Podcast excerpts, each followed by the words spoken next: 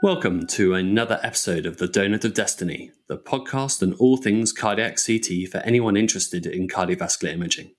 My name is Alistair Moss, and I'm a cardiologist at the University of Leicester in the UK. And I am Praveen Ranganath with radiology at the University of Texas Southwestern in Dallas, Texas, in the United States. Alistair, you know, I got to tell you, I'm getting a little worried that we might be too gung ho on CT and ACS. I don't want to rub any of our interventionists out there the wrong way. I mean, are we just big CT fanboys? Are we missing the forest for the, uh, well, well, for the CTs? Oh, Praveen, are you concerned that our interventional colleagues will not engage in the cooperative Socratic method required to critically assess their underlying presuppositions and instead resort to a strategy of suppression using instruments of truth relied on by totalitarian dictatorships? Am, am I st- suppression? What? What? Praveen, they will undermine your argument, stating that you exercised epistemological flexibility, thereby hinting at security concerns using a CT first strategy, in addition to the misrepresentation of a historical data arguing towards the strength of a cath lab first approach, and will naturally instruct that it would be more appropriate to wait for a larger study to be performed over a longer time scale to provide ample opportunity to prepare their retaliation plan before committing to any change in practice. Wait, wait, epistemological flexibility? Wait, what are you what are you talking about? Praveen, you lied. Oh, well, that's a bit harsh. In the words of John Lyly, a primary influencer on the plays of Shakespeare, all is fair in love and oh. war. But as with any debate, it's always strengthened by the quality of the evidence underlying it. So, what are we discussing in the podcast this week?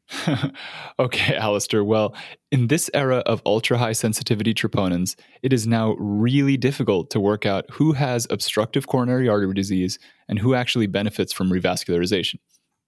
While we're missing fewer cases that our patients are probably pleased with, the specificity for diagnosing those type 1 MIs is decreasing up to one third of caths in ACS show non obstructive disease, and this comes alongside of the introduction of high sensitivity troponins. In my mind, CT is a great tool to help refine the probability of diagnosing obstructive disease before actually going to the cath lab. You know, that's a good point, Alistair. Last time on the podcast, we discussed the verdict trial that came out of Denmark, and we talked about its implications for coronary CTA in ACS.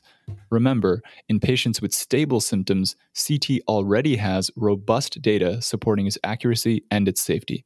So the verdict trial was important because it helped boost our confidence in an ACS population.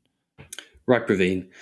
But that begs the question is it safe to avoid going to the cath lab based on an imaging first strategy? Well, Alistair, our colleagues from the Netherlands have taken on this very question in the Carmenta trial. So, Carmenta is short for the role of initial cardiovascular magnetic resonance imaging and computed tomography angiography in non ST elevation myocardial infarction patients. The trial was a single center prospective randomized trial in which Smulders and colleagues aimed to test this hypothesis. Is a hashtag YesCCT or a hashtag YCMR first strategy a safe gatekeeper for the cath lab in NSTEMI patients? And Praveen, let's clarify what the investigators mean by NSTEMI and who they included. Carmenta included patients who presented to the ER with acute chest pain, had normal or inconclusive ECG, and elevated high sensitivity cardiac troponins. To be specific, this center in the Netherlands used a fifth generation high sensitivity troponin immunoassay, for which elevated means greater than 14 nanograms per liter at baseline or three hours after presentation. The investigators excluded patients with ongoing severe ischemia warranting an immediate trip to the cath lab, with chest pain suggestive of a non MI origin, with previously known coronary artery disease, with a suspected type 2 MI, with age greater than 85 years, and with the typical exclusion criteria we use for MRI and for CT. Over a four year period from 2012 to 2016, the investigators screened 771 potentially eligible patients down to 207 total included patients. I'll note here that the most common reason for screen failure of these patients was a contraindication to MR or CT, which accounted for about one fifth of those screen failures. And Praveen, 207 patients is only a fraction of the size of the previous study we discussed, the verdict trial, which included over 2,000 patients. Exactly, Alistair. It'll be important to keep this smaller population size in mind when interpreting this study. The investigators actually did a power analysis and said that they expected to recruit 288 patients, but they stopped at 207 after an independent committee decided that further recruitment wouldn't actually change the results. All right, well, enough about the trial population. Alistair, talk to us about the imaging first concept and each of the three arms in this study. Right. Well, the Carmenta investigators wanted to see if imaging early in the management safely reduce the number of cath lab visits. So they randomized those 207 patients to one of three arms coronary CT first, cardiac MR first, or routine care. Now, routine care is as it sounds, there was no advanced non invasive imaging performed before invasive angiography. In the CT first arm, the coronary CTA was performed with a 128 detector row dual source scanner with a triple rule out protocol. In the cardiac MR first arm, functional adenosine stress perfusion and late gadolinium enhancement sequences were used on a 3 Tesla magnet. When obstructive disease was suggested on imaging, follow up cath was recommended. When an alternative diagnosis was suggested on imaging, cath was discouraged. Lastly, with normal studies, non obstructive disease, and non interpretable scans, no formal recommendation was made. Providers then use these recommendations from imaging to guide their decision to go to the cath lab or not. Oh, so all the recruited patients didn't have to go to the cath lab. It was only those patients the providers felt needed to go to the cath lab. That's right, Praveen. This was a pragmatic trial design where the test helps to inform clinical decision making rather than a protocol driven approach to management. Remember, this trial is not really focused on determining the accuracy of imaging, so we won't be talking about sensitivities or specificities or predictive values. Instead, the investigators focused on how clinically effective imaging would be in the expected clinical workflow. Great. And how about CT specifically? What qualified as obstructive disease that they would recommend a cath for? Follow up cath was recommended when CT identified a greater than or equal to 70% narrowing of any epicardial vessel or an Agatston score of greater than or equal to 1000. Excellent. Okay, now let's talk about endpoints. The primary endpoint, which focused on efficacy, was the proportion of patients in each arm referred to the cath lab during initial hospitalization. The secondary endpoints, which focused on safety, tallied the rates of MACE and procedure related complications out to a one year follow up period. Okay, so let's get to the good stuff the results. Interestingly, in the routine arm, 100% of patients were referred to the cath lab. Wow, so all the routine care patients went to the lab. Is that consistent with what you see in clinical practice, Alistair? Well, in the UK, our interventionists collect this data as part of a national audit programme performed annually.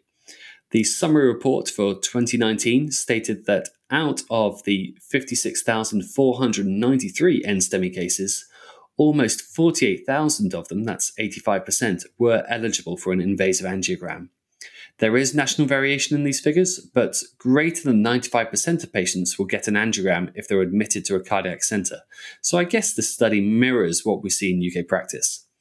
The challenge we have in the UK is getting the angiogram performed within 72 hours. And that's because this is the high quality performance metric advocated by the National Institute of Health and Care Excellence. Oh, National Institute. Uh, oh, that's pretty nice.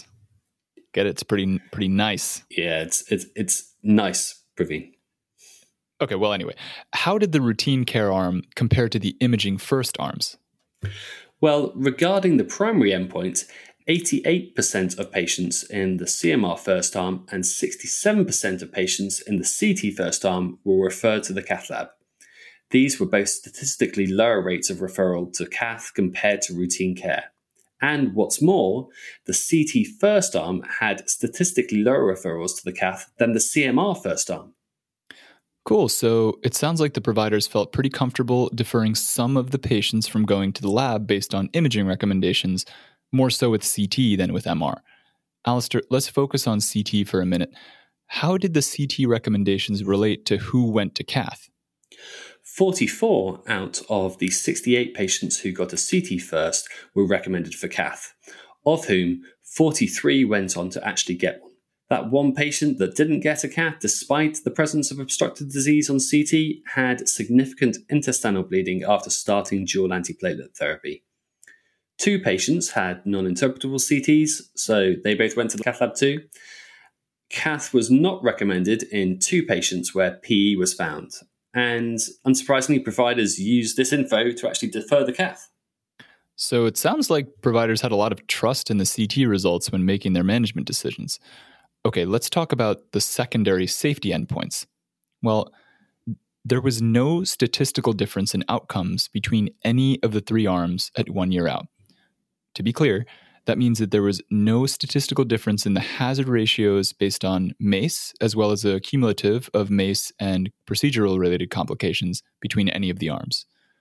So, based on this, can we conclude that deferring cath based on imaging first is just as safe as routine care? Well, yes, that's what the investigators are claiming. Oh, wait, so you don't buy it, Alistair? At the end of the day, Praveen, Carmenta is a small single center study. The majority of these patients had a peak high sensitivity troponin I in the hundreds range, so these were small myocardial infarctions, if there were that at all. Additionally, fewer than 1 in 7 had a GRACE score over 140, meaning they were essentially a low risk ACS population, Remember that 99% of the patients in the screening population were deemed to be too high risk for non invasive imaging, and they went straight to the cath lab within 24 hours. As the authors comment, a definitive conclusion on whether CT or MRI should be performed first in this population is premature, given the sample size of 207 patients. Most cardiologists don't get out of bed for a trial of less than 10,000. okay, so you're saying we need some larger multi center validation for the safety of CT and ACS, kind of like what we already have for stable chest pain or acute, non acute coronary syndrome related chest pain, right? Exactly. The verdict in Carmenta trial moves us in the direction of a CT first strategy, but we need larger validation studies before we start changing clinical practice guidelines. Larger studies, such as the Rapid CTCA trial in the UK, will be reporting soon.